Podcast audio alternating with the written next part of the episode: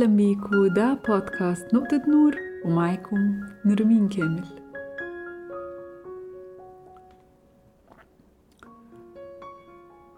كلنا سمعنا أغاني الفراق والبعد، ودايما بيتكلموا عن فراق الحبيب، وبيصوروا إن خسارتك لحبيبك دي أفظع وأبشع خسارة ممكن تتعرض لها، لكن محدش بيتكلم عن خسارة ممكن تكون مؤلمة بنفس الشكل أو يمكن أكتر، وهي خسارة الصديق.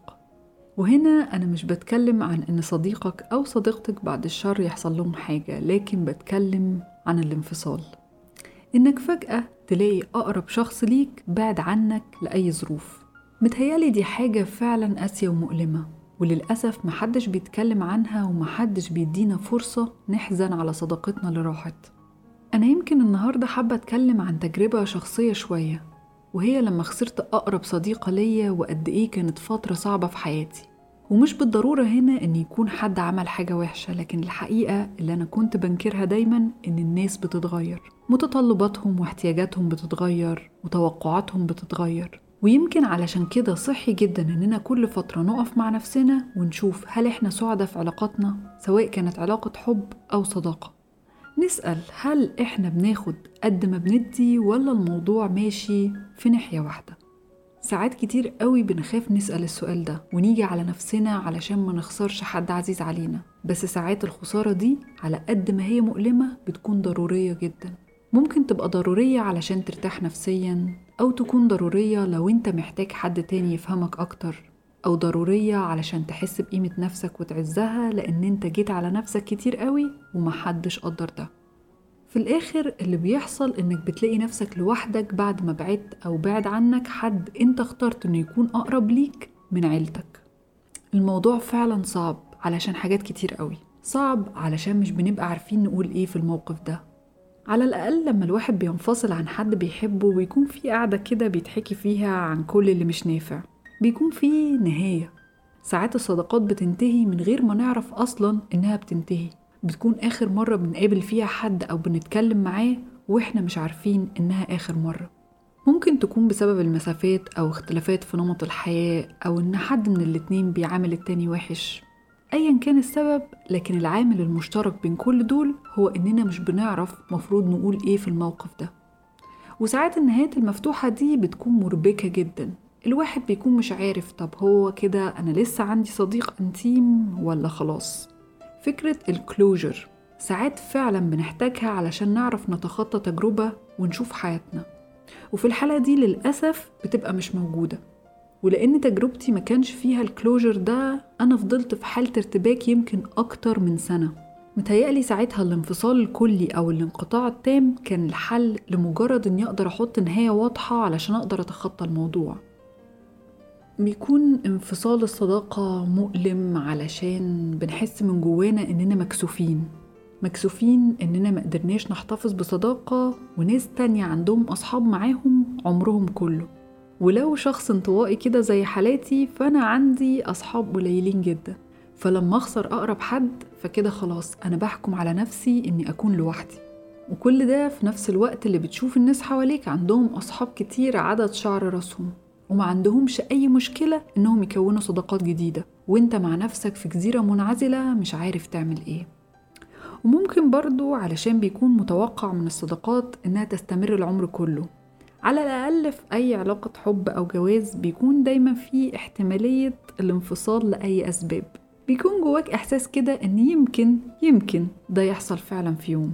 لكن في الصداقة الموضوع ده ما بيبقاش في دماغك أصلا، أصل ليه هتبعد عن أنتيمك؟ يعني مفيش أسباب واضحة زي الخيانة أو إن حد بطل يحب حد.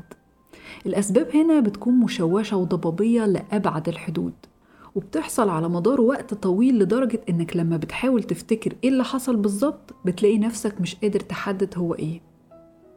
وممكن علشان بيكون جوانا توقعات من الشخص اللي قدامنا، وبيحصل لنا نوع من الإحباط لما مش بنلاقي التصرف المتوقع. مش عارفة، بس إحساس إن الشخص القريب منك واللي عارفك أكتر من أي حد تاني مش بيديك الحاجة اللي أنت متوقعها بيحسسك إن يمكن تكون أنت ما تستاهلهاش.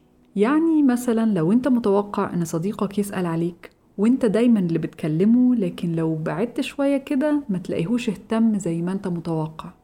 بتحس من جواك ان ما يمكن انا ما استحقش الاهتمام ده. لو انت متوقع ان صديقك يسمع مشاكلك ومش بيظهر في حياتك غير لو هو عايز يحكي عن حياته ومشاكله، ولما تبدأ تتكلم عن أي حاجة تخصك يغير الموضوع، أو لو بتتكلموا على الواتساب يعمل سين وما يردش، وتعدي الأيام من غير ما يقول حتى هو اختفى فجأة ليه في نص الكلام. بتحس من جواك كده ما يمكن ما كانش مفروض أتكلم، ما يمكن ما كانش مفروض أحكي، وبتبدأ تفكر إن يمكن المشكلة فيك، وتحس إنك علشان تحافظ على العلاقة دي إنك لازم تأقلم نفسك إنك ما تعوزش حاجة، لا تعوز اهتمام ولا تعوز تتكلم ولا تعوز أي سند من أي نوع. وفي الآخر للأسف بتحس إنك قليل، إنك تحت قوي، تحت لدرجة إن الوضع الوحيد اللي المفروض يكون فيه عندك صديق هو إنك تبقى ولا حاجة ولا حد. الانفصال عن صديق بيكون صعب علشان مفيش شروط للانفصال. انت لما بتنهي علاقة حب غالبا يا اما الناس بتقرر انهم ما يكونوا اصحاب او يقطعوا علاقتهم تماما، او انهم ينفصلوا باحترام ولو اتقابلوا صدفة يسلموا على بعض كده باحترام وكل واحد يروح لحاله. لكن في الصداقة الواحد بيبقى مش عارف، طب هو احنا كده لسه اصحاب ولا احنا كده مفروض ما نعبرش بعض تاني؟ طب لو شفنا بعض في حتة هنسلم على بعض ولا هنبقى اغراب ولا كأن عمرنا عرفنا بعض؟ والحقيقة بقى إن الحزن على نهاية علاقة صداقة ده شيء غير متوقع أبداً.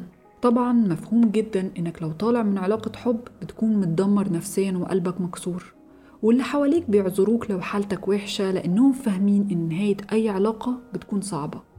لكن لو أنت حالتك النفسية سيئة علشان انفصال صداقة، محدش بيبقى فاهم ده، محدش بيبقى مقدر إنك برضو خسرت حد أنت بتحبه وبرضو قلبك مكسور. وفعلا الواحد مش بيكون عامل حسابه ان الموضوع هيكون كده، بيكون فيه شبه صدمة غير متوقعة بسبب كم الحزن والألم اللي بيكون جوه الواحد. وآه فعلا انت ممكن تكون بتنهي علاقة صداقة علشان شخص كان بيسيء معاملتك، لكن ده عمره ما هيمنع ابدا انك فعلا هتحزن انه ما بقاش في حياتك. بيكون فيه تشكيلة كده من المشاعر الغير مفهومة ما بين غضب وحزن وقلق ووحدة، بتكون مش فاهم طب دلوقتي أنا مفروض أتصرف إزاي؟ في دراسة لقت إننا لما بنكون في علاقة صداقة صحية بنكون أسعد وبنقدر نفكر بشكل أحسن. ولقت الدراسة دي إن الناس بتكون مشوشة أكتر وعرضة للقلق والاكتئاب لو عندهم مشاكل في صداقتهم أكتر من مشاكلهم مع شريك حياتهم. وده معناه إن الصداقات لها دور مهم في حالتنا النفسية، ولما الصداقة دي ما بتنجحش فمش بيكون عندنا مفهوم واضح إزاي هنقدر نتجاوزها. الانفصال عن صديق بيكون صعب علشان مش بنعرف نتكلم عن اللي حصل مع حد. الصداقات بتنتهي فجأة علشان مواقف، خلافات، ظروف، أحداث، أيا كان. لكن لو حاولت تحكي عن اللي حصل مع أي حد تاني الموضوع هيكون أقرب لقعدة نميمة منه إنك بتحكي عن اللي حصل، وممكن يبان إنك بتذم في شخص مش موجود. يعني بيكون مفهوم جدا لو انت بتتكلم عن الاكس انك تكون بتقول ده عمل وسوى، واللي قدامك هيكون متفهم تماما انك في فترة صعبة ومحتاج تفضفض. لكن في حالة الصداقة الموضوع مختلف تماما، لان هيبان انك شخص قليل الاصل، ما صنتش العشرة وبتذم في صديق عمرك اللي مش موجود، فحتى الفضفضة مش هتقدر تفضفضها، فهتكتم جواك كل مشاعرك وحزنك وألمك وممنوع حتى انك تشاركه. لكن المشكلة الحقيقية هنا بقى هو إن أكتر شخص أنت عايز تتكلم معاه دلوقتي هو صديقك ده.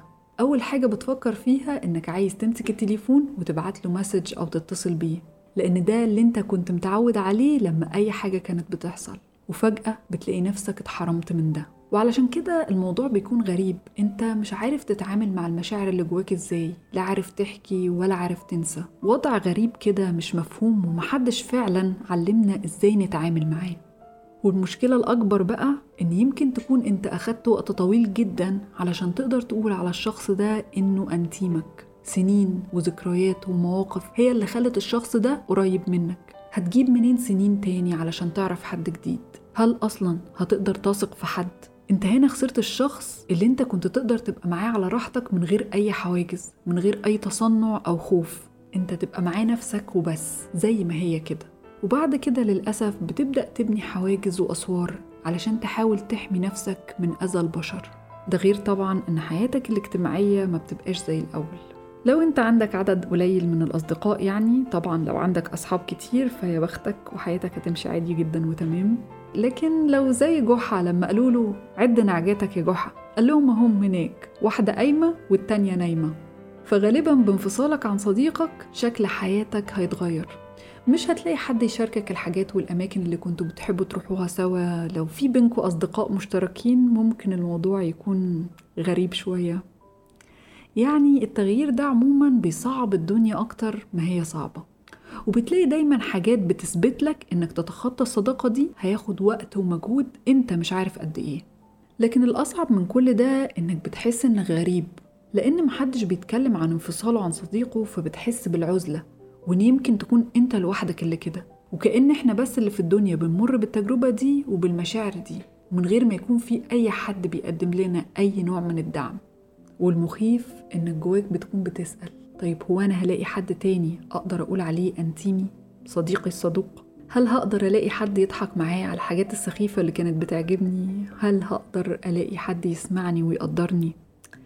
الفكرة إننا لما بنكبر بتقل الفرص إنك تقابل ناس جديدة، غالباً يا بيبقوا زميل شغل أو جيم أو أي حاجة رسمية كده، والواحد بصراحة مش بيحب العلاقات دي تتعدى بشكل معين. وممكن كمان لما بنكبر ما بيبقاش عندنا المرونة إننا نتعود على حد جديد في حياتنا. مش عارفة بصراحة، بس يعني ياريت لو في حد فيكم مر بتجربة مشابهة أو حس بنفس المشاعر ياريت يكتب لي ويشاركني، على الأقل أعرف إن أنا مش لوحدي هنا. لكن القصة هنا نهايتها مش حزينة، لأني أولاً اتعلمت أحب نفسي أكتر، اتعلمت أني أنبسط لوحدي، وبقيت شخص أسعد وعنده تجارب أكتر. وبصراحة بس لما عملت كده بعد كام سنة يعني بقى عندي ناس تانية قريبين وبيضحكوا معايا على نفس الحاجات السخيفة اللي أنا بحبها، ولقيت ناس تانية أروح معاهم الحتة اللي أنا بحبها، ولقيت ناس تسمعني وأنا محتاجة أتكلم. وبقول ناس تانية لأن كل حد بقى له جزئية بيشاركني فيها، وأنا ممتنة جداً لوجودهم في حياتي. وأكيد بقى ممتنة جداً لأختي سارة اللي كانت بتسمع الشكاوي والحكايات كلها من غير حكم أو تنظير. والجدير بالذكر عزيزي المستمع إنها إكستروفرت، لو قابلت حد خمس دقايق بتقدر تصاحبه وتعرف تاريخ عيلته كلها، ودي بصراحة حاجة أنا نفسي أتعلمها منها. نرجع تاني لموضوعنا، الانفصال عن صديق صعب ومؤلم، وكل واحد عنده تجربة مختلفة ومشاعر مختلفة. لكن أتمنى إن أي حد عدى أو بيعدي بتجربة شبيهة إنه يقدر يتخطاها، ويقدر يلاقي صديق أو أصدقاء يملوا حياته بهجة وسعادة. أتمنى تكون الحلقة عجبتكم، وأشوفكم في الحلقة الجاية. ده بودكاست نقطة نور، ومعاكم نرمين كامل.